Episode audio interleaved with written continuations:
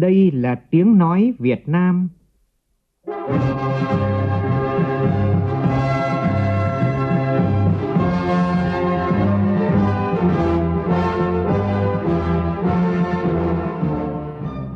là tiếng nói Việt Nam, phát thanh từ Hà Nội, thủ đô nước Cộng hòa xã hội chủ nghĩa Việt Nam.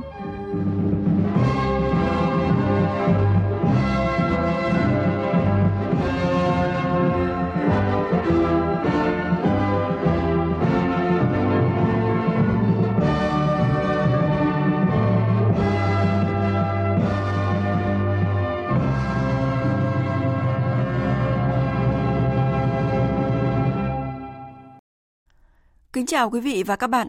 Mời quý vị và các bạn nghe chương trình Thời sự trưa của Đài Tiếng Nói Việt Nam với những nội dung chính sau đây.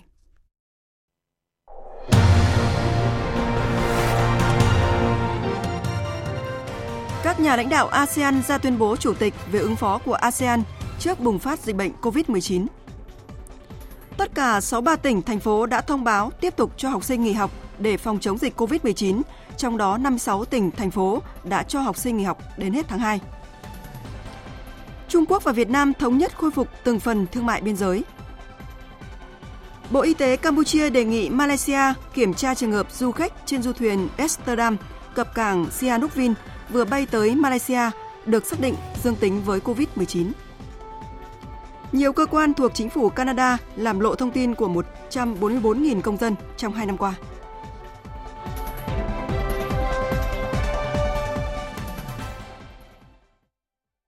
Bây giờ là nội dung chi tiết.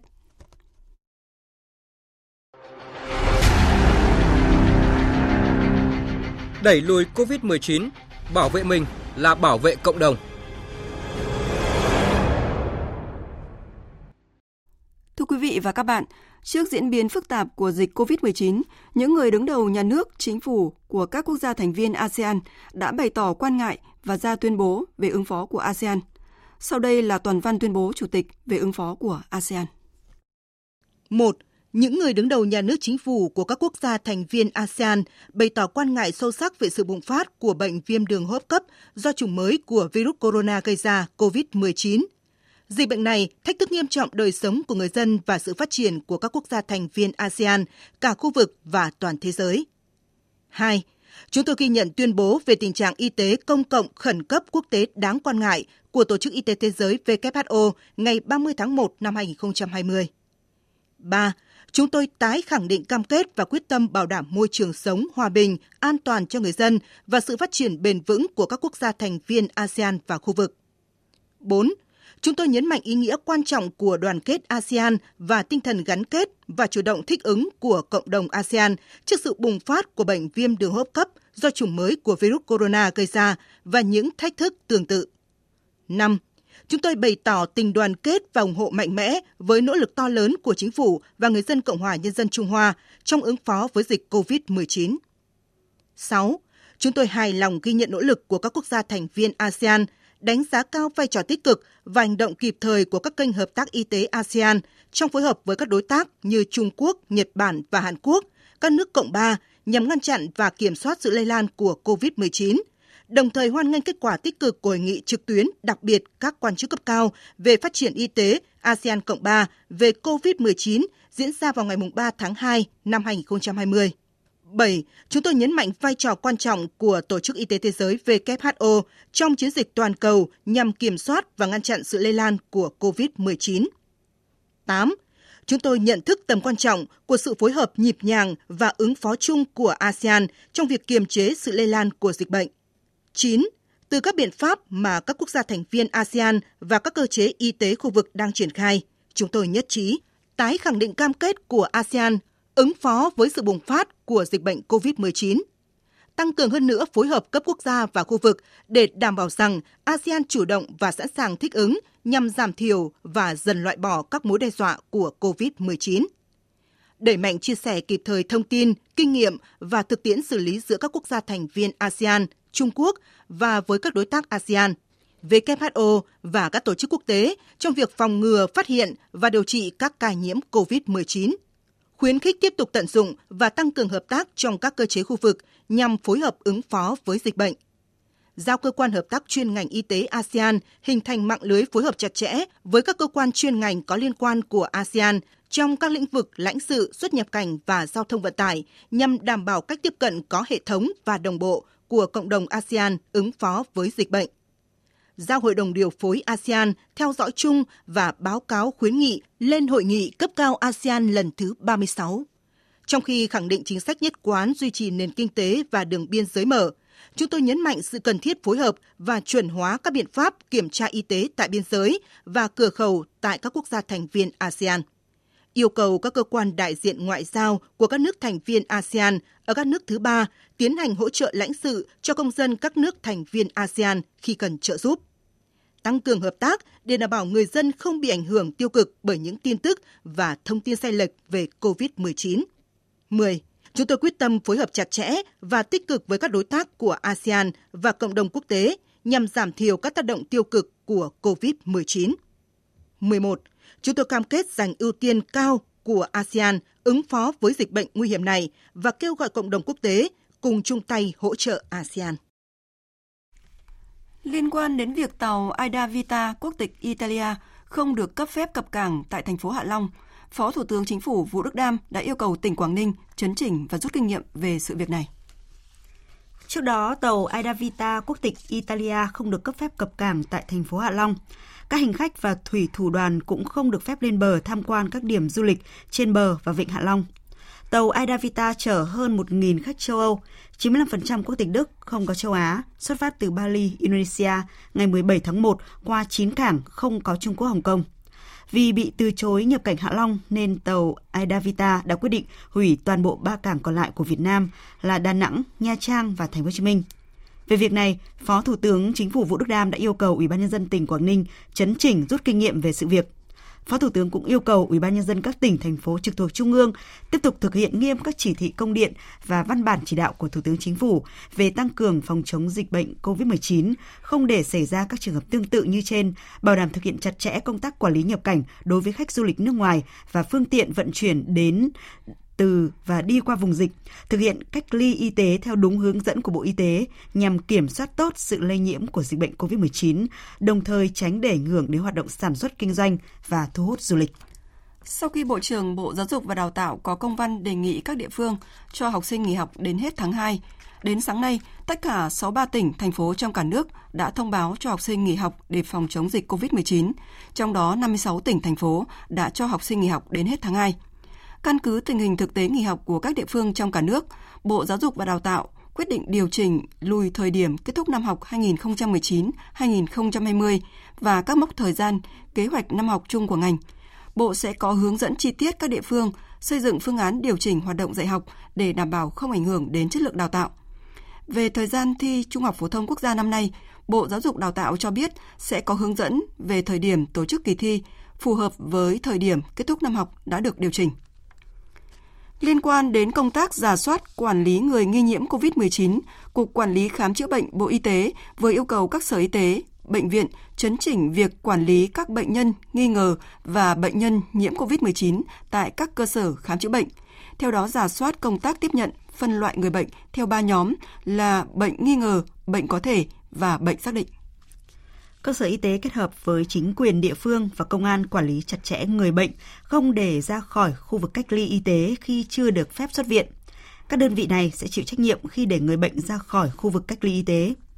Thị sát công tác phòng chống dịch COVID-19 tại huyện Bình Xuyên, tỉnh Vĩnh Phúc, Thứ trưởng Bộ Y tế Đỗ Xuân Tuyên đã nhấn mạnh là phải làm tốt việc khoanh vùng và sàng lọc những người mắc bệnh để cách ly, điều trị và tiêu trùng khử độc môi trường.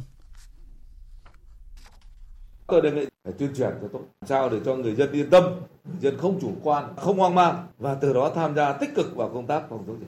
Ngoài cái việc tuyên truyền trên phương tiện thông tin đại chúng, tuyên truyền đến từng hộ gia đình thông qua bằng cộng tác viên của các tổ chức đoàn thể.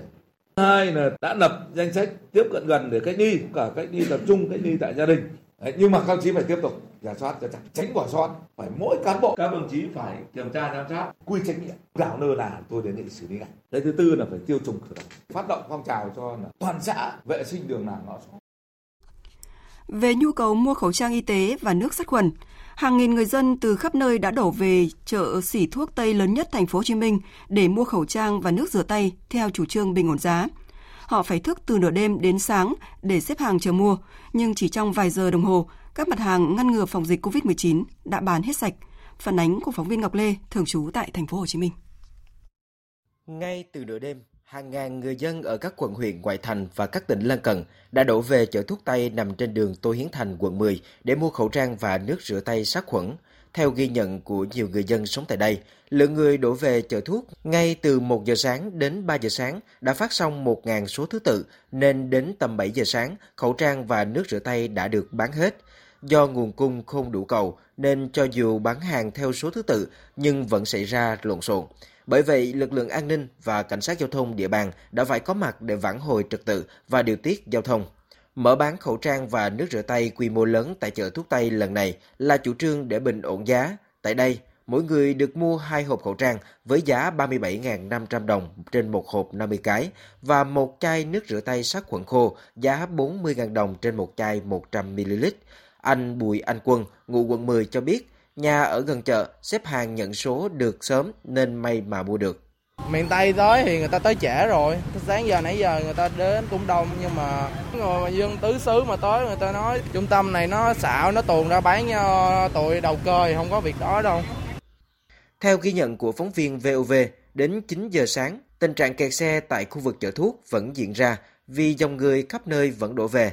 Ông Nguyễn Văn Trường ở thành phố Thủ Dầu Một, tỉnh Bình Dương cho biết, 5 giờ sáng đã chạy xe lên thành phố Hồ Chí Minh, nhưng khi đến nơi thì các mặt hàng đều đã hết nên không mua được.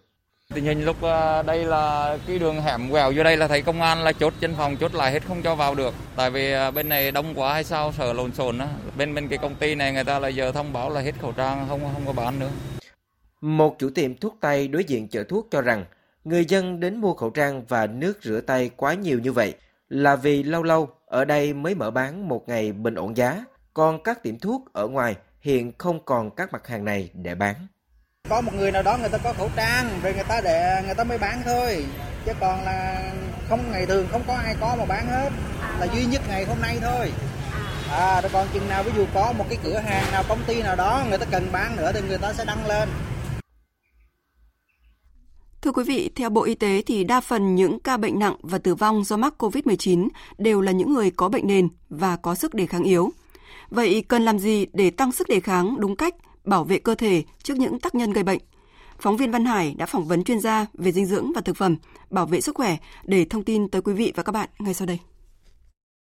Hệ miễn dịch trong cơ thể có vai trò cực kỳ quan trọng để phòng chống bệnh tật, nhất là những bệnh truyền nhiễm.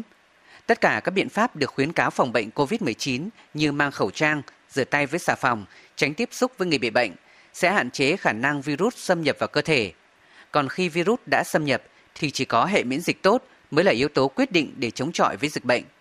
Phó giáo sư tiến sĩ Lê Bạch Mai, nguyên phó viện trưởng Viện Dinh dưỡng Quốc gia khẳng định, con người khi mắc dịch bệnh có nghĩa là tác nhân gây bệnh mạnh hơn sự chống đỡ của cơ thể. Trong khi đó, dinh dưỡng là nền tảng của sức khỏe và một lựa chọn tốt nhất hiện nay để nâng cao sức đề kháng là bổ sung hoạt chất thymomodulin, thúc đẩy và hoạt hóa các tế bào miễn dịch chống lại các bệnh nhiễm khuẩn, cảm cúm.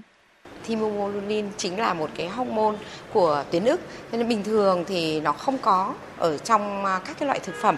Và nó là một cái à, tuyến nước con người sinh ra thymomodulin nó cũng là một cái hàng rào tự bảo vệ một cách rất là tự nhiên. À, và khi mà mình lớn lên đến khi trưởng thành thì cái tuyến nước đấy sẽ teo nhỏ đi. Thì chúng ta không còn có nguồn để cung cấp thymomodulin nữa. Cho nên là à, chúng ta ngay cả một cái chế độ dinh dưỡng hợp lý nhất chúng ta cũng không thể à, có được một cái à, chế độ cung cấp được đầy đủ thymomodulin. Vậy làm thế nào để bổ sung hoạt chất thymomodulin? Ông Nguyễn Huy Văn, Phó Tổng Giám đốc Công ty Dược phẩm Trafaco cho biết, dù các nhà khoa học Việt Nam đã sản xuất được sản phẩm Antot Thimo chứa hoạt chất thymomodulin để tăng sức đề kháng cho người dân trong mùa dịch bệnh COVID-19 này. Công ty thì là mua cái nguyên liệu này đã được chuẩn hóa, chiết xuất từ à, từ nước của Benon. Cái này thì uh, sản phẩm uh, nhập khẩu. Thì thực ra à, chiết các hormone này thì có một đặc tính là với hàm lượng rất nhỏ nhưng cái tác động trong cơ thể, cái hiệu quả tác dụng của nó lại rất là lớn. Và đặc biệt là trong thành phần nó có hoàn toàn thiên nhiên đạm men đê từ phân thì nó cũng gọi là theo cái xu thế gọi là nguồn nguyên liệu tái tạo theo số liệu từ Ủy ban Y tế Quốc gia Trung Quốc công bố sáng nay, Trung Quốc đại lục có hơn 2.000 trường hợp nhiễm mới, nâng tổng số ca nhiễm được xác nhận lên 68.500. Có thêm 142 trường hợp tử vong, nâng tổng số người chết ở nước này do dịch COVID-19 lên mức 1.665. Chủ tịch Trung Quốc Tập Cận Bình khẳng định Bắc Kinh sẽ xây dựng một hệ thống thu mua và cung ứng nhu cầu thiết yếu cũng như hoàn thiện một hệ thống ứng phó dịch bệnh khẩn cấp – Ông Tập Cận Bình cũng kêu gọi thắt chặt các biện pháp kiểm soát thông tin trực tuyến và tăng cường các biện pháp trị an nhằm đảm bảo nguồn năng lượng tích cực và ổn định xã hội.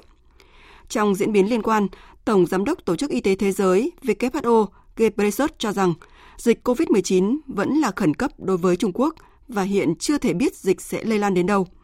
Ông cũng đánh giá cao nỗ lực của Trung Quốc trong việc giảm sự lây lan của virus nhưng vẫn lo ngại về số ca mắc ngày một tăng. Chúng tôi lo ngại về số ca mắc tăng liên tục ở Trung Quốc. Chúng tôi cũng lo ngại về thông tin ngày hôm qua từ Trung Quốc về số lượng lớn nhân viên y tế bị lây nhiễm hoặc tử vong do dịch. Chúng tôi lo ngại về tình trạng thiếu ngân quỹ ứng phó, về sự gián đoạn cung ứng thiết bị bảo hộ cá nhân dành cho các nhân viên y tế tuyến đầu. Chúng tôi cũng lo ngại về mức độ tin đồn và những thông tin sai lệch gây cản trở các nỗ lực ứng phó với dịch. Và trên hết, chúng tôi lo ngại những thiệt hại tiềm tàng mà virus có thể gây ra cho các nước mà hệ thống y tế yếu hơn. Về hoạt động hỗ trợ của cộng đồng quốc tế, Nga cho biết sẽ tiếp tục cung cấp thiết bị y tế cho Trung Quốc trong cuộc chiến chống lại sự bùng phát của COVID-19. Đây là thông tin được Ngoại trưởng Nga Sergei Lavrov cho biết tại cuộc gặp Ngoại trưởng Trung Quốc Vương Nghị bên lề Hội nghị An ninh Munich lần thứ 56.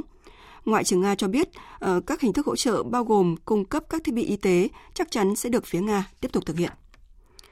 Liên quan đến việc Malaysia thông báo có một ca dương tính với COVID-19 trên du thuyền Westerdam cập bến Sihanoukville ở Campuchia, Bộ Y tế Campuchia vừa đề nghị phía Malaysia kiểm tra lại trường hợp này.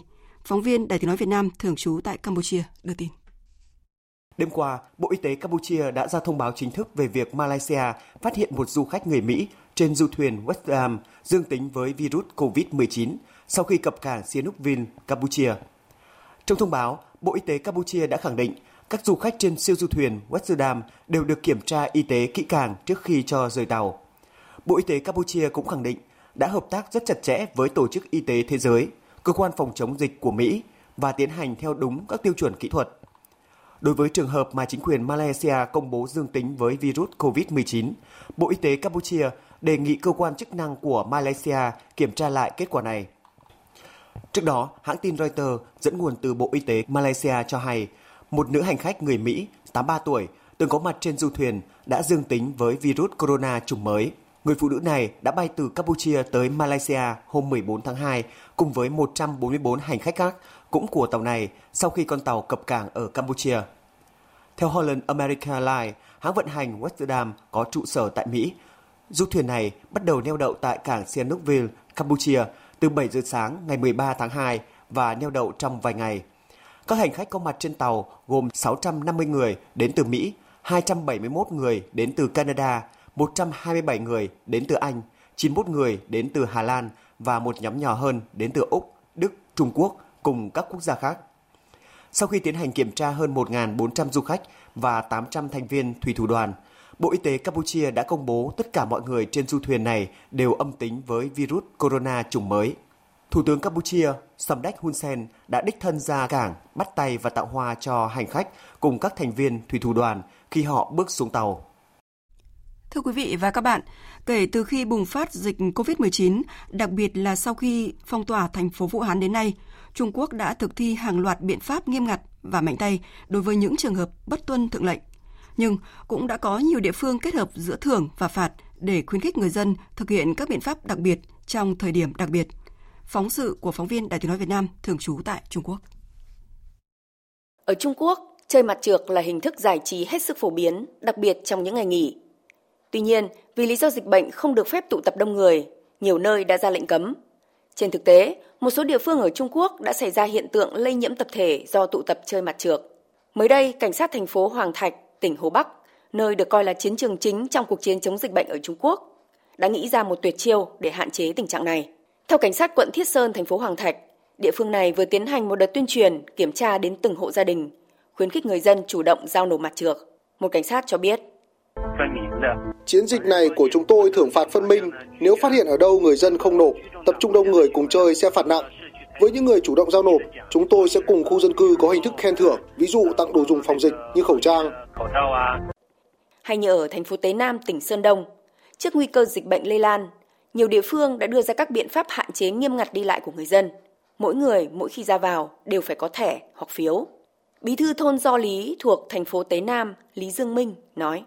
Nếu trong vòng 6 ngày gia đình không có ai ra ngoài mua bán gì, chúng tôi sẽ căn cứ vào phiếu để khen thưởng. Với một phiếu, người dân có thể giao ủy ban thôn nhận 5 kg bột mì. Phiếu có thể tích lại, hai phiếu đổi được 5 kg gạo. Đến giờ số người sử dụng phiếu ít lắm, người dân thường là kết hợp mấy gia đình cử một người ra ngoài mua nhu yếu phẩm. Đây chỉ là hai trong số nhiều biện pháp thưởng phạt đang được áp dụng tại các địa phương ở Trung Quốc nhằm mục đích hạn chế người dân đi lại, tụ tập, tránh nguy cơ lây lan dịch bệnh. Giờ đây, ở Trung Quốc, chỉ cần ở trong nhà cũng là tạo phúc cho xã hội. Thời sự VOV, nhanh, tin cậy, hấp dẫn. Mời quý vị và các bạn nghe tiếp chương trình với một số thông tin kinh tế xã hội đáng chú ý. Bộ trưởng Bộ Công Thương Trần Tuấn Anh vừa ký công văn gửi lãnh đạo Ủy ban dân các tỉnh biên giới phía Bắc đề nghị phối hợp triển khai thực hiện ý kiến chỉ đạo của Thủ tướng về hoạt động xuất nhập khẩu và vận chuyển hàng hóa qua các cửa khẩu quốc tế, cửa khẩu chính và cửa khẩu phụ là Tân Thanh, Cốc Nam thuộc tỉnh Lạng Sơn. Bộ Công Thương đề nghị Ủy ban nhân dân các tỉnh biên giới phía Bắc phối hợp với Bộ Công Thương cho phép thực hiện hoạt động xuất nhập khẩu và vận chuyển hàng hóa theo quy định qua các cửa khẩu quốc tế, cửa khẩu chính và cửa khẩu phụ Tân Thanh Cốc Nam của tỉnh Lạng Sơn, lối mở tại phường Hải Yên, thành phố Móng Cái, tỉnh Quảng Ninh, trên cơ sở áp dụng nghiêm các biện pháp phòng chống COVID-19 trong hoạt động xuất nhập khẩu và vận chuyển hàng hóa qua biên giới theo hướng dẫn của Bộ Y tế. Bộ Công Thương cũng đề nghị lãnh đạo các tỉnh biên giới phía Bắc trao đổi làm việc với chính quyền địa phương biên giới của phía Trung Quốc để thống nhất quy trình kiểm soát phòng chống dịch bệnh đối với người và phương tiện vận tải trực tiếp tham gia hoạt động xuất nhập khẩu, vận chuyển hàng hóa qua biên giới, ưu tiên cao nhất cho công tác phòng chống dịch bệnh, bảo đảm an toàn cho nhân dân và người lao động.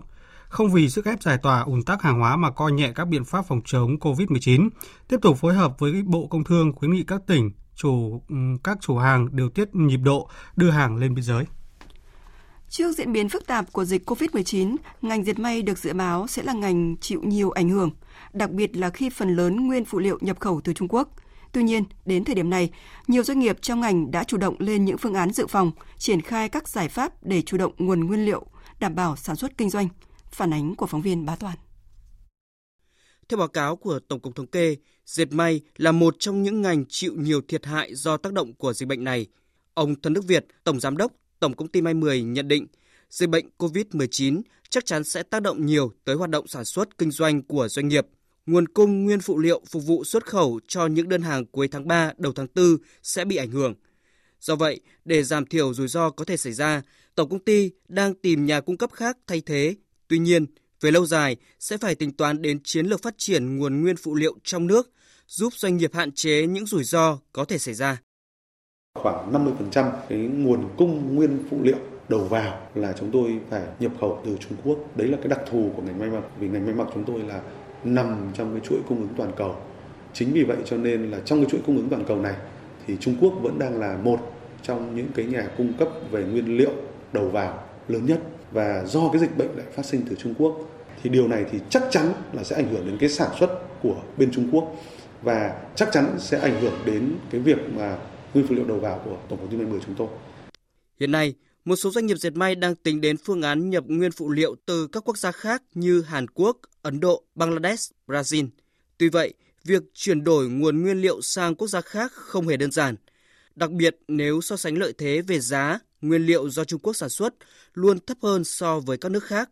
Cùng với đó là giá nguyên liệu từ các thị trường này cao hơn nhiều so với Trung Quốc, cộng thêm chi phí vận chuyển và thời gian vận chuyển sẽ ảnh hưởng đến giá thành sản phẩm cũng như là kế hoạch sản xuất của doanh nghiệp.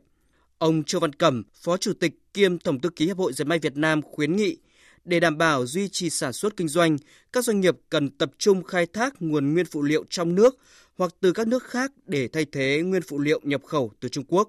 Cùng với đó, ngoài sự chủ động của doanh nghiệp, rất cần phải có sự hỗ trợ về cơ chế chính sách của nhà nước các doanh nghiệp cũng phải tìm cách để duy trì sản xuất bằng cách là có thể là sẽ khai thác cái nguồn nguyên liệu ở trong nước có thể là bàn với khách hàng để khai thác cái nguồn nguyên liệu ờ, ở các nước khác thay thế cho cái nguồn nguyên liệu nhập khẩu Năm 2020, ngành dệt may được kỳ vọng sẽ phát triển thuận lợi nhờ triển vọng đẩy mạnh xuất khẩu vào thị trường Liên minh châu Âu khi hiệp định EVFTA dự kiến được thực thi. Những diễn biến khó lường từ dịch bệnh COVID-19 đã làm cho các kế hoạch bị ảnh hưởng, doanh nghiệp gặp khó khăn. Tuy vậy, thách thức cũng là cơ hội cho nhiều doanh nghiệp Việt trong việc tìm kiếm nguồn nguyên liệu thay thế để giảm tỷ lệ phụ thuộc nguyên liệu từ Trung Quốc – một số doanh nghiệp cũng đã sớm có kịch bản dự phòng, chủ động tìm nguồn cung thay thế hoặc đẩy mạnh sản xuất những mặt hàng mà Việt Nam có thể chủ động được về nguyên phụ liệu. Cục Quản lý Chất lượng Nông lâm sản và Thủy sản, Bộ Nông nghiệp và Phát triển Nông thôn cho biết, Cơ quan Thanh tra An toàn Thực phẩm của Bộ Nông nghiệp Mỹ sẽ sang Việt Nam thanh tra cá tra lần thứ hai. Đoàn dự kiến làm việc từ ngày 2 đến ngày 13 tháng 3. Đợt thanh tra này nhằm đánh giá việc duy trì hệ thống kiểm soát an toàn thực phẩm cá tra Việt Nam xuất khẩu vào Mỹ nhằm đáp ứng các tiêu chuẩn của Mỹ. Sau lần thanh tra đầu tiên vào ngày 31 tháng 10 năm 2019, Bộ Nông nghiệp Mỹ đã chính thức công bố quyết định công nhận hệ thống kiểm soát an toàn thực phẩm cá tra Việt Nam xuất sang Mỹ tương đương với sản xuất tại Mỹ. Tuy nhiên, cơ quan thanh tra an toàn thực phẩm của Bộ Nông nghiệp Mỹ cũng chỉ ra một số lỗi cần khắc phục. Năm ngoái thì xuất khẩu cá tra sang Mỹ đạt 2 tỷ đô la Mỹ. Về tình hình hạn mặn tại khu vực đồng bằng sông Cửu Long, theo dự báo của Bộ Nông nghiệp và Phát triển Nông thôn, hạn mặn tại khu vực đồng bằng sông Cửu Long còn lên cao trong tháng 2 này. Vùng sông Vàm Cỏ, mặn có thể xâm nhập vào phạm vi 100 km. Vùng sông Cửu Long sẽ xâm nhập sâu hơn đỉnh của năm 2016 khoảng 4 km. Trong thời gian tiếp theo của mùa khô, ở các vùng cửa sông Cửu Long, xâm nhập mặn sẽ tiếp tục lên cao theo các kỳ chiều cường.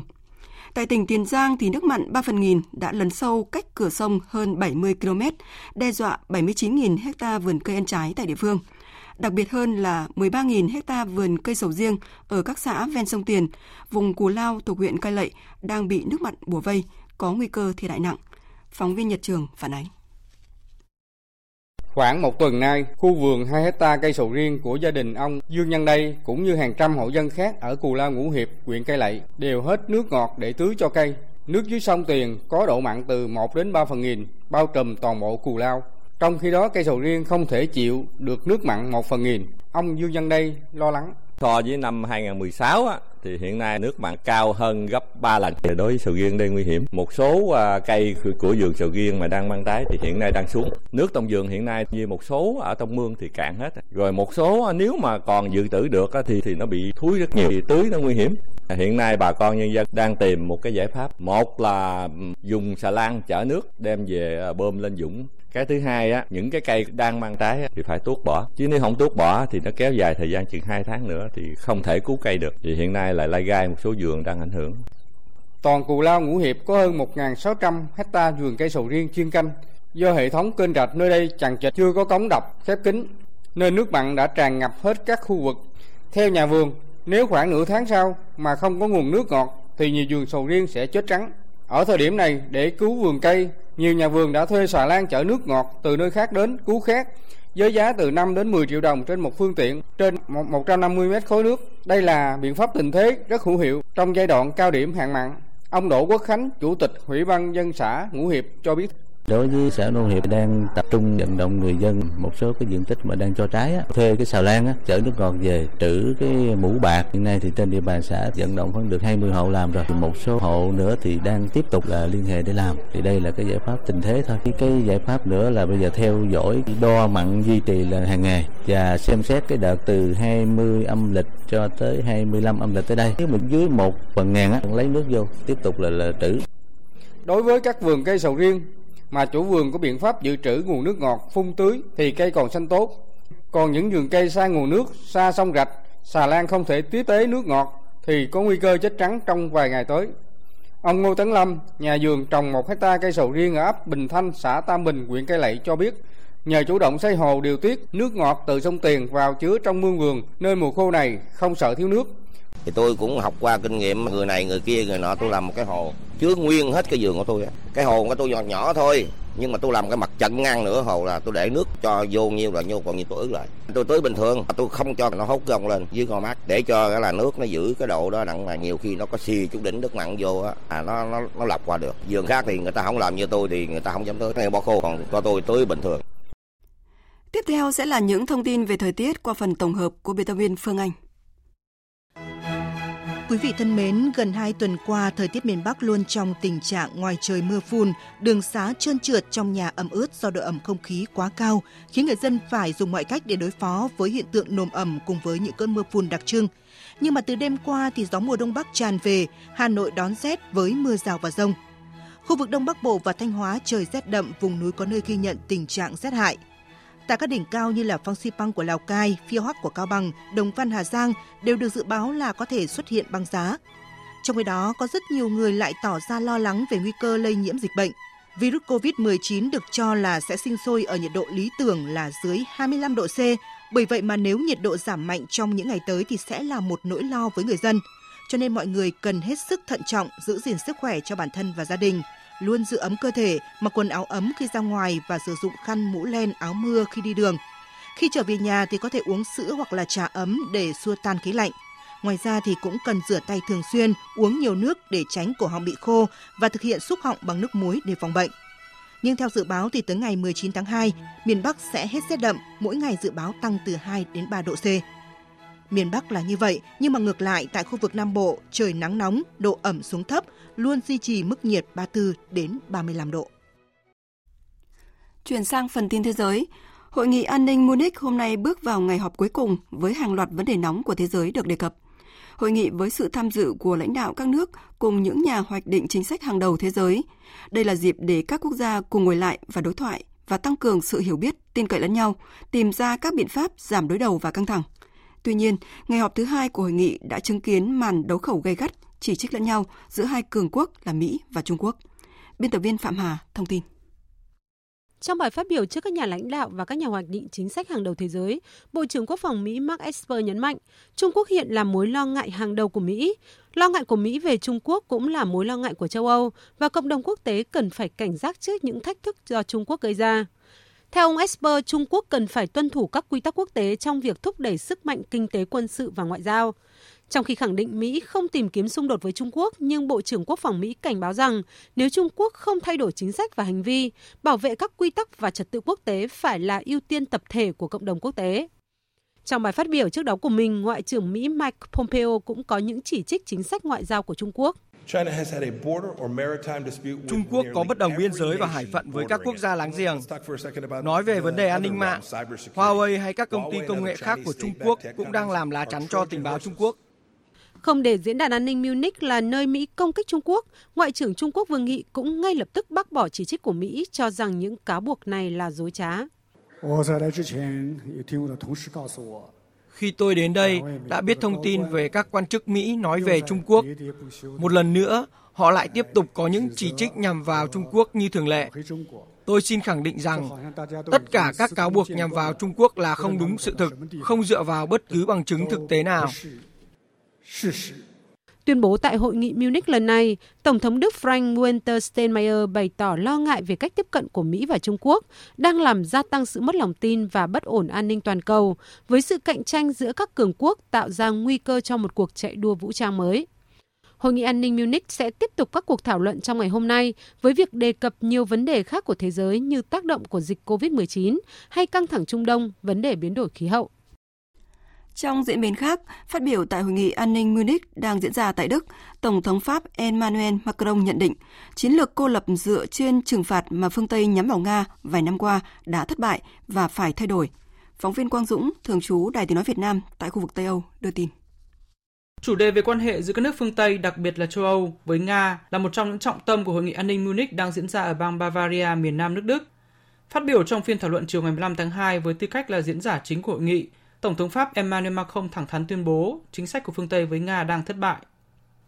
Theo ông Macron, chính sách đối đầu và gia tăng trừng phạt mà phương Tây áp dụng với Nga từ sau khủng hoảng Ukraine năm 2014 cho đến nay đã chứng minh là không hiệu quả, thậm chí là phản tác dụng vì châu Âu cũng thiệt hại ngang với nước Nga mà kết quả không thu lại được gì vì Nga tìm được cách thích ứng về mặt kinh tế, đồng thời tiếp tục mở rộng tầm ảnh hưởng của mình tại Ukraine và Syria. Do đó, Tổng thống Pháp cho rằng dù vẫn phải cảnh giác với các chiến lược gây bất ổn của Nga, nhưng Châu vẫn phải có một sự tiếp cận gần hơn với Nga và lựa chọn duy nhất là đối thoại chiến lược với Nga nhằm định hình một cấu trúc an ninh mới cho châu Âu. Lời kêu gọi này của ông Macron đã được phía Đức hưởng ứng một phần khi Tổng thống Đức Frank-Walter Steinmeier lên tiếng chỉ trích các nước Mỹ, Nga, Trung Quốc đang khiến thế giới trở nên nguy hiểm hơn, đồng thời đồng ý với kế hoạch đối thoại chiến lược với vai trò sức mạnh gen đe hạt nhân của Pháp trong an ninh châu Âu mà ông Macron đưa ra hôm 7 tháng 2 vừa qua. Một nguồn tin quân đội Mỹ cho biết sáng nay nhiều quả rocket đã bắn vào khu vực gần đại sứ quán Mỹ ở thủ đô Baghdad của Iraq. Nhiều tiếng nổ lớn theo sau là máy bay bay vòng quanh vùng xanh của thủ đô Baghdad, khu vực gồm các tòa nhà chính phủ và các cơ quan ngoại giao nước ngoài. Vụ tấn công làm kích hoạt còi cảnh báo khắp khu vực và không rõ chính xác những địa điểm nào bị tấn công và có bao nhiêu tên lửa đã phóng ra và không có báo cáo thương vong. Cuộc tấn công diễn ra chỉ vài giờ sau khi một trong những nhóm quân sự được Iran hậu thuẫn, Al-Nujaba tuyên bố đếm ngược để đẩy lực lượng Mỹ ra khỏi đất nước. Tổng thống Ba Lan đương nhiệm Andrzej Duda vừa khởi động chiến dịch tranh cử nhiệm kỳ Tổng thống 5 năm lần thứ hai. Phóng viên Hải Đăng, thường trú tại Séc, theo dõi khu vực Trung Âu, đưa tin. Phát biểu tại hội nghị, Tổng thống Ba Lan chỉ ra những ưu điểm của mình trên cương vị người đứng đầu quốc gia, trong đó quan trọng nhất là nâng cao đời sống cho người dân Ba Lan và luôn gần gũi, lắng nghe mong muốn và nguyện vọng của họ. Ông cũng cho biết mục tiêu của mình và chính phủ là đưa Ba Lan trở thành một đất nước luôn bảo vệ kẻ yếu và không e sợ kẻ mạnh, đồng thời khẳng định Ba Lan đã và đang trên hành trình đạt được mục tiêu này. Ngày 10 tháng 5 tới, cuộc bầu cử Tổng thống Ba Lan được cho là cuộc cạnh tranh chính giữa hai ứng viên chủ chốt là Tổng thống Duda và ứng cử viên đối lập là bà Mango Data Datakinawa Bolonska đến từ Đảng Diễn đàn Công dân. Các kết quả thăm dò mới đây đều thấy ông Duda đang là chính trị gia được ủng hộ nhiều nhất tại quốc gia Đông Âu này. Theo những thống kê được đưa ra tại Hạ viện Canada, nhiều cơ quan bộ ngành thuộc chính phủ liên bang nước này đã quản lý không tốt thông tin cá nhân của 144.000 người Canada trong hai năm qua. Và đáng chú ý là không phải tất cả những nạn nhân của vụ lộ thông tin cá nhân này đều được thông báo về vụ việc. Các cơ quan bao gồm thuế vụ, cơ quan y tế, trong đó tình trạng để lộ thông tin cá nhân cũng không miễn nhiễm đối với các cơ quan như Cảnh sát Hoàng gia Canada, Cơ quan Tình báo An ninh Canada và Cơ quan Quản lý Thông tin, Truyền thông. Theo thống kê, Bộ Quốc phòng Canada đã để xảy ra 170 vụ lộ thông tin cá nhân, ảnh hưởng đến hơn 2.000 người. Giới quan sát cho rằng con số 144.000 người bị lộ thông tin cá nhân được đưa ra tại Hạ viện Canada có thể là thấp hơn so với thực tế. Quý vị và các bạn đang nghe chương trình Thời sự trưa của Đài Tiếng Nói Việt Nam. Tiếp tục chương trình, biên tập viên Đài Tiếng Nói Việt Nam sẽ điểm lại những vấn đề, sự kiện quốc tế nổi bật trong tuần.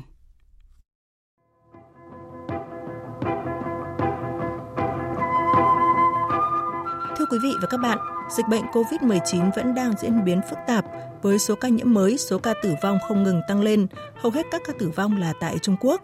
Số ca nhiễm mới ghi nhận sự tăng vọt trong tuần này khi phía Trung Quốc cho biết đã thay đổi cách thống kê. Theo đó, số người nhiễm COVID-19 được tính bao gồm cả những người đã có kết quả xét nghiệm và những người mới có các dấu hiệu chẩn đoán lâm sàng. Trung Quốc lý giải cách thống kê này sẽ giúp những người có dấu hiệu chẩn đoán lâm sàng được điều trị sớm hơn, giảm nguy cơ bị biến chứng nặng. Một thông tin rất đáng chú ý là đã có hơn 1.700 nhân viên y tế của Trung Quốc bị nhiễm bệnh, đặt ra những thách thức mới với Trung Quốc trong cuộc chiến với COVID-19. Bên cạnh tâm dịch là thành phố Vũ Hán của Trung Quốc, dư luận quốc tế cũng rất quan tâm tới tình hình trên chiếc tàu Diamond Princess đang bị cách ly tại cảng Yokohama của Nhật Bản, nơi đã xác nhận hơn 200 trường hợp nhiễm COVID-19. Theo kế hoạch ban đầu, thời gian cách ly con tàu này sẽ kết thúc vào ngày 19 tháng 2. Tuy nhiên, thông tin mới nhất của chính quyền Nhật Bản cho biết phải đến ngày 21 tháng 2, những vị khách đầu tiên mới có thể rời tàu nếu đáp ứng đầy đủ các tiêu chí của Bộ Y tế Nhật Bản.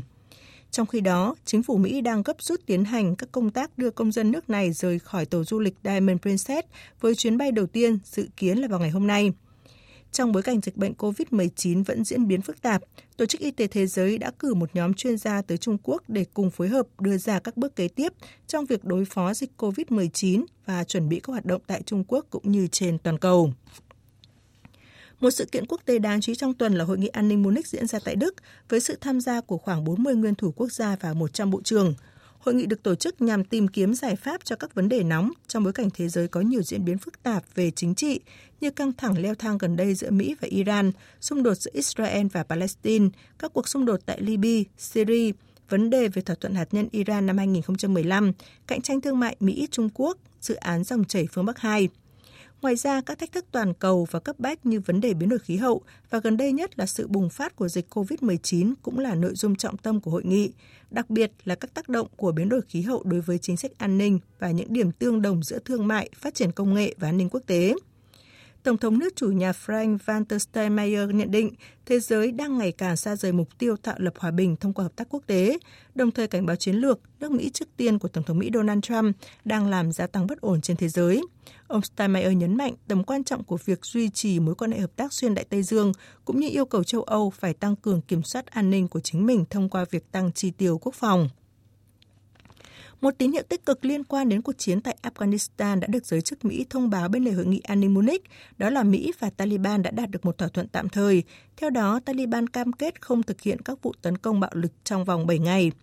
Thỏa thuận đình chiến tạm thời này là một cột mốc quan trọng trong nỗ lực chấm dứt cuộc xung đột kéo dài nhất mà Mỹ tham gia, đồng thời thực hiện chiến dịch của Tổng thống Mỹ Donald Trump trong việc rút quân đội Mỹ khỏi các cuộc xung đột ở nước ngoài.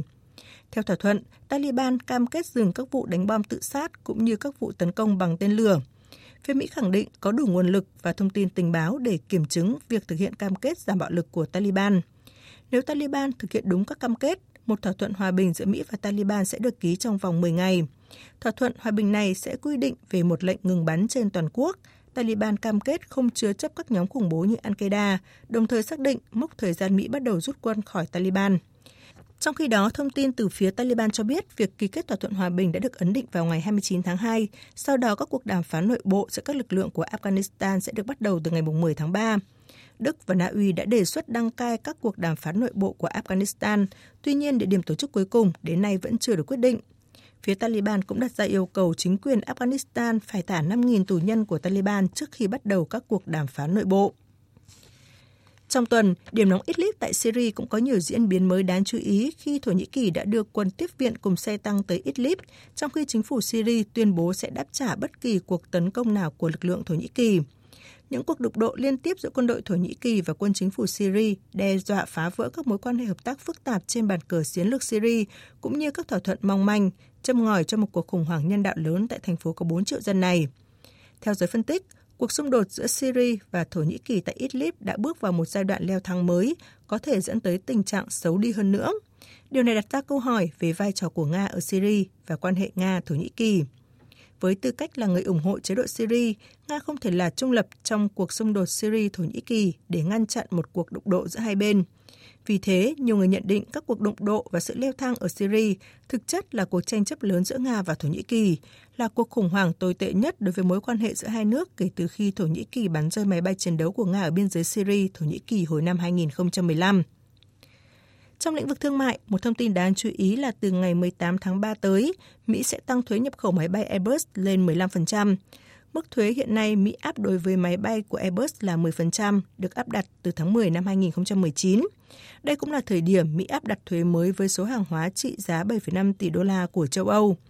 Phản ứng lại động thái này, đại diện nhà sản xuất máy bay của Airbus cho rằng quyết định tăng thuế của Mỹ lên máy bay sản xuất ở châu Âu sẽ ảnh hưởng đến các hãng hàng không Mỹ vốn đang đối mặt với tình trạng thiếu máy bay và làm phức tạp hóa những nỗ lực để đạt được thỏa thuận với Liên minh châu Âu đồng thời cho biết sẽ tiếp tục thảo luận với các khách hàng Mỹ để giảm thiểu các tác động của thuế quan trong khả năng của mình và hy vọng cơ quan đại diện thương mại Mỹ có thể thay đổi tình hình này.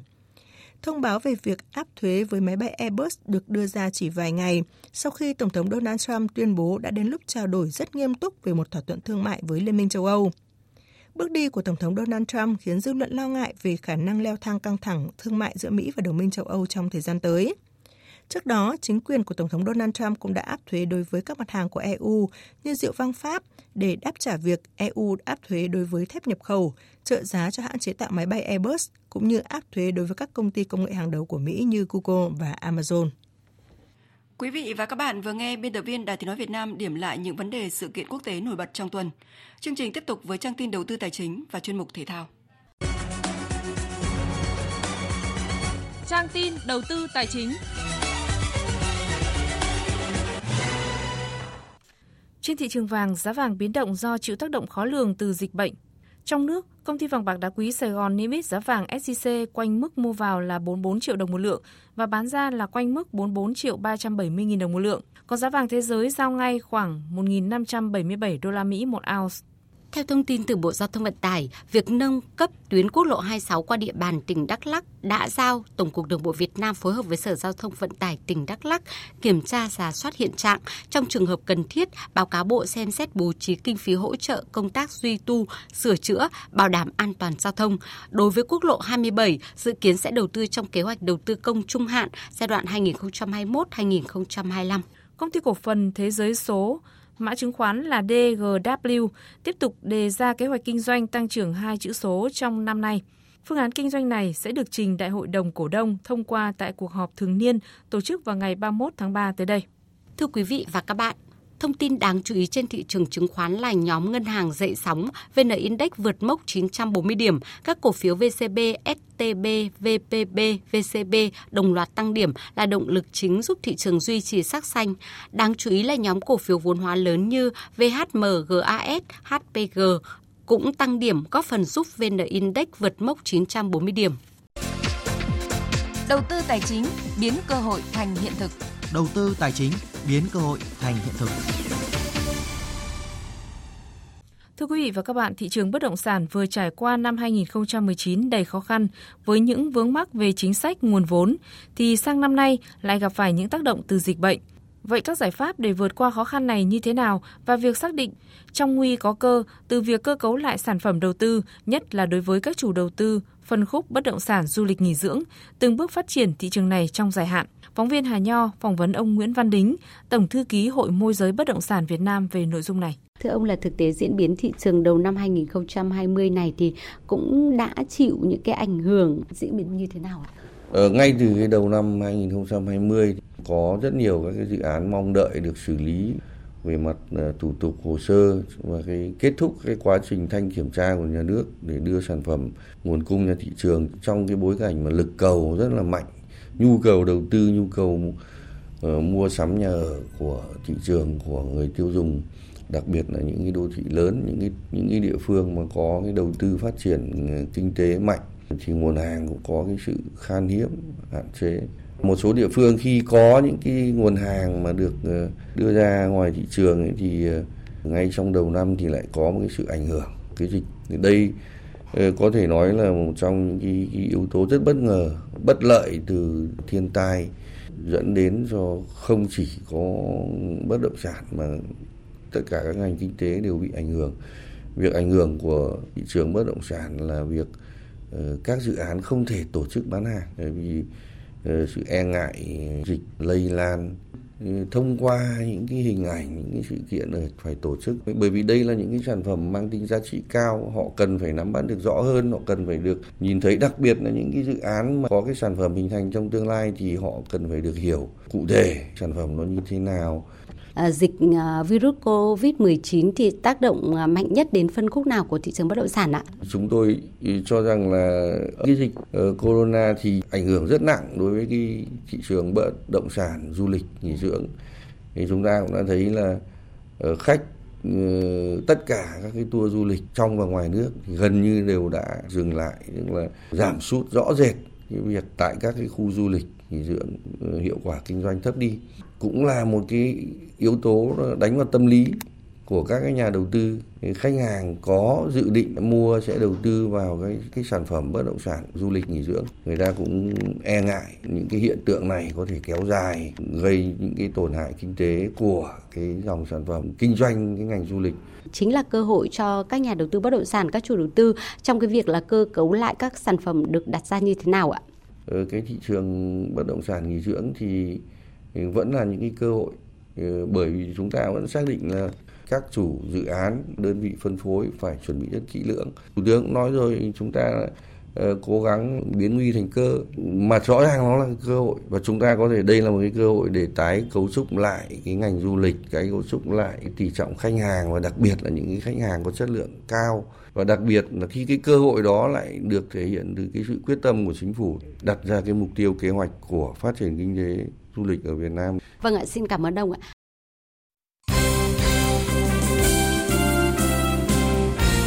Thưa quý vị và các bạn, chiều nay các nữ tuyển thủ quốc gia sẽ tập trung trở lại tại Hà Nội để chuẩn bị cho hai trận đấu playoff với tuyển Australia, tranh vé tham dự môn bóng đá nữ Olympic Tokyo 2020. Ở lần tập trung này, huấn luyện viên trưởng Mai Đức Chung giữ nguyên đội hình đã thi đấu vòng loại thứ ba tại Hàn Quốc, đồng thời bổ sung hai hậu vệ biên trái cũng như đón sự trở lại của trung vệ Trương Thị Kiều. Hai tân binh được triệu tập lần này là Hồ Thị Quỳnh của Hà Nội và Đinh Thị Thùy Dung của Than khoáng sản Việt Nam. Trước đối thủ Australia vượt trội về thể hình và sức mạnh, huấn luyện viên Mai Đức trung cho biết ban huấn luyện sẽ có sự chuẩn bị kỹ lưỡng, cụ thể về đấu pháp cho hai trận đấu sắp tới.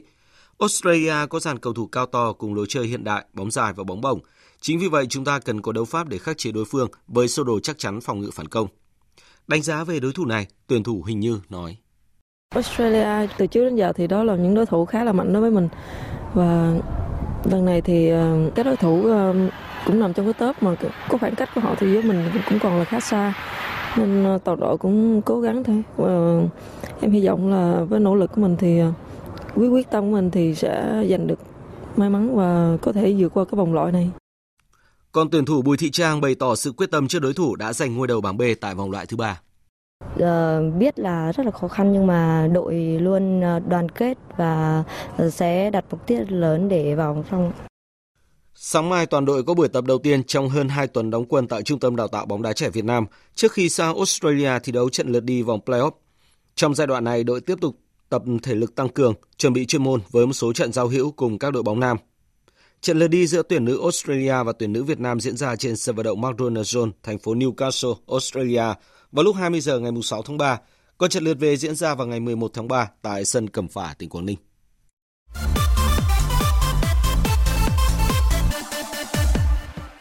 Chuyển sang các tin thể thao đáng chú ý khác. Tối qua tại Manila, Philippines, võ sĩ Trương Đình Hoàng đã giành chiếc đài vô địch WBA quyền Anh chuyên nghiệp châu Á hạng siêu trung sau khi hạ knock out đối thủ người Thái Lan Yutana Vongda ngay ở hiệp thi đấu thứ hai. Sau chiến thắng, võ sĩ Trương Đình Hoàng nói: Em cảm thấy rất là vui và hạnh phúc khi ờ, chiến thắng cái trận đấu bảo vệ đài này trong một quá trình tập luyện cũng rất là dài và gian khổ. Đây là, em nghĩ là cái thành quả xứng đáng mà em nghĩ võ sĩ Thái Lan ờ, kinh nghiệm thi đấu chuyên nghiệp rất là nhiều nhưng mà em cũng đã trải qua mười mấy năm tập luyện ờ, amateur rồi nghiệp dư rồi và cũng thi đấu rất là nhiều. Đối đầu với những võ sĩ cũng cũng khá là tốt. Nên là em nghĩ chiến thắng này nó xứng đáng với em. Do ảnh hưởng của dịch COVID-19, Đại hội Thể thao Người Khuyết tật Đông Nam Á ASEAN Paragames tại Philippines một lần nữa phải lùi thời gian tổ chức và dự kiến sẽ diễn ra vào tháng 5 hoặc tháng 6 tới, thay vì ngay tháng 1 như dự kiến. Điều này ảnh hưởng rất nhiều tới kế hoạch tập trung của các đội tuyển thể thao người khuyết tật Việt Nam, trong đó có đội tuyển cầu lông hiện đang tập luyện tại Trung tâm huấn luyện thể thao quốc gia Đà Nẵng. Huấn luyện viên Nguyễn Huy cho biết. Đúng nguyên tắc thông thông thường thì mỗi cái Paragame sau cái SEA Games khoảng chừng từ 2 đến 3 tuần. Nhưng à, uh, điện nước sở chủ nhà người ta giờ lại như vậy là gần hơn 2 tháng. làm ra cái công tác huấn luyện, công tác chuẩn bị cho các em cũng cũng đồng phải điều chỉnh lại hết. Nói chung là anh em sẵn sàng trong cái điều kiện là trong bất cứ hoàn cảnh nào anh em đều thích ứng được hết. Cái điều đó là cái cái, cái ưu điểm. À, nhưng mà đối với huấn luyện chúng tôi về mặt chuyên môn đều phải có sự điều chỉnh về mặt, mặt chuyên môn và anh em đều sẵn sàng nghe là là chấp nhận tất cả một tình huống để sẵn sàng phục vụ cho cái cái Paragame kỳ này. Tiếp theo là phần tin thể thao quốc tế với kết quả các trận đấu đáng chú ý tại các giải bóng đá vô địch quốc gia hàng đầu châu Âu. Hà Norwich City 1-0 trong trận đấu vào 26 giải Ngoại hạng Anh diễn ra dạng sáng nay. Liverpool đã hơn đội nhì bảng Manchester City tới 25 điểm chỉ phải làm khách trước đội cuối bảng nhưng thế trận trên sân không dễ dàng với thầy trò Jurgen Klopp. Họ không lấn lướt đối thủ, thoát thua nhờ cột dọc trước khi có bàn duy nhất nhờ pha tỏa sáng cuối trận của cầu thủ vào sân thay người Sadio Mane. 76 điểm sau 26 vòng đấu là thành tích tốt nhất mà một đội bóng từng đạt được tại ngoại hạng Anh. Liverpool đã bất bại 43 trận tại giải này và chỉ còn kém kỷ lục của Arsenal mùa 2003-2004 đúng 6 trận. Tại La Liga, nhờ chiến thắng 2-1 trước Getafe ở trận đấu sớm vòng 24, Barca đã sang bằng cách biệt điểm số với đội đầu bảng Real, nhưng vẫn xếp sau do kém chỉ số phụ. Trước đối thủ đang đứng thứ ba là Getafe, Barca sớm dẫn hai bàn ngay ở hiệp thi đấu đầu tiên nhờ công của Antoine Griezmann và Sergio Roberto. Tuy nhiên, sang hiệp 2, họ để đối thủ rút ngắn cách biệt sau pha dứt điểm của Angel Rodriguez. Với trận thắng này, Barca cùng có 52 điểm như Real, nhưng đội bóng Hoàng gia tối nay mới đá vòng 24 với cuộc tiếp đón Celta Vigo trong khi đó tại League One, Paris Saint-Germain chạy đà không xuân sẻ cho trận gặp Dortmund ở vòng 1/8 Champions League. Vắng Neymar và Mbappe khi hành quân đến sân của Amiens, đôi đầu bảng bị dẫn 3 bàn chỉ sau 40 phút. Thầy cho Thomas Tuchel lột xác trong hiệp 2 và dẫn ngược 4-3 nhưng lại bị gỡ vào phút bù giờ và chỉ có được một điểm với kết quả hòa chung cuộc 4 đều. Dự báo thời tiết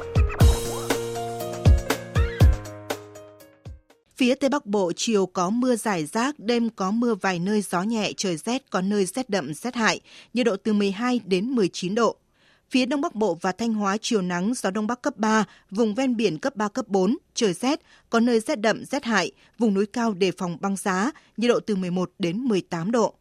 Các tỉnh từ Nghệ An đến Thừa Thiên Huế có mưa, mưa rào, gió Bắc đến Tây Bắc cấp 3, vùng ven biển cấp 3, cấp 4, trời rét, nhiệt độ từ 15 đến 21 độ. Các tỉnh ven biển từ Đà Nẵng đến Bình Thuận chiều nắng, đêm có mưa rào vài nơi, riêng phía Bắc có mưa rào rải rác và có nơi có rông, gió Đông Bắc cấp 2, cấp 3, nhiệt độ từ 20 đến 29 độ, phía Nam có nơi trên 32 độ. Tây Nguyên chiều nắng, đêm có mưa rào vài nơi, gió Đông Bắc cấp 2, cấp 3, nhiệt độ từ 17 đến 33 độ. Nam Bộ chiều nắng, đêm không mưa, gió Đông Bắc cấp 2, cấp 3, nhiệt độ từ 22 đến 34 độ. Khu vực Hà Nội chiều nắng, đêm không mưa, gió Đông Bắc cấp 3, trời rét, có nơi rét đậm, nhiệt độ từ 11 đến 18 độ. Dự báo thời tiết biển, Bắc Vịnh Bắc Bộ và Nam Vịnh Bắc Bộ có mưa rào rải rác, tầm nhìn xa trên 10 km, gió Đông Bắc cấp 6, cấp 7, giật cấp 8, cấp 9, biển động mạnh. Vùng biển từ Quảng Trị đến Quảng Ngãi, Bình Định đến Ninh Thuận và Bình Thuận đến Cà Mau có mưa rào và rải rác có rông, tầm nhìn xa trên 10 km, giảm xuống 4 đến 10 km trong mưa, gió đông bắc cấp 6 có lúc cấp 7 giật cấp 8, biển động mạnh. Vùng biển từ Cà Mau đến Kiên Giang không mưa, tầm nhìn xa trên 10 km, gió đông bắc cấp 4. Khu vực Bắc Biển Đông và khu vực quần đảo Hoàng Sa thuộc thành phố Đà Nẵng có mưa vài nơi, tầm nhìn xa trên 10 km, gió đông bắc cấp 6, cấp 7, giật cấp 8, cấp 9, biển động mạnh. Khu vực giữa Biển Đông có mưa rào vài nơi, tầm nhìn xa trên 10 km, gió Đông Bắc cấp 5, có lúc cấp 6, giật cấp 7, biển động. Khu vực Nam Biển Đông và khu vực quần đảo Trường Sa thuộc tỉnh Khánh Hòa có mưa rào và rông vài nơi, tầm nhìn xa trên 10 km, gió Đông Bắc cấp 4, cấp 5. Riêng vùng biển phía Tây cấp 6 có lúc cấp 7, giật cấp 8, biển động mạnh. Vịnh Thái Lan không mưa, tầm nhìn xa trên 10 km, gió nhẹ. Tới đây chúng tôi kết thúc chương trình Thời sự trưa của Đài Tiếng Nói Việt Nam. Chương trình do các biên tập viên Minh Châu, Duy Quyền, Nguyễn Hằng biên soạn và thực hiện với sự tham gia của kỹ thuật viên Thu Hiền, chịu trách nhiệm nội dung Lê Hằng. Cảm ơn quý vị và các bạn đã quan tâm lắng nghe. Quý vị và các bạn có thể nghe lại chương trình trên trang web ở địa chỉ vv1.vn.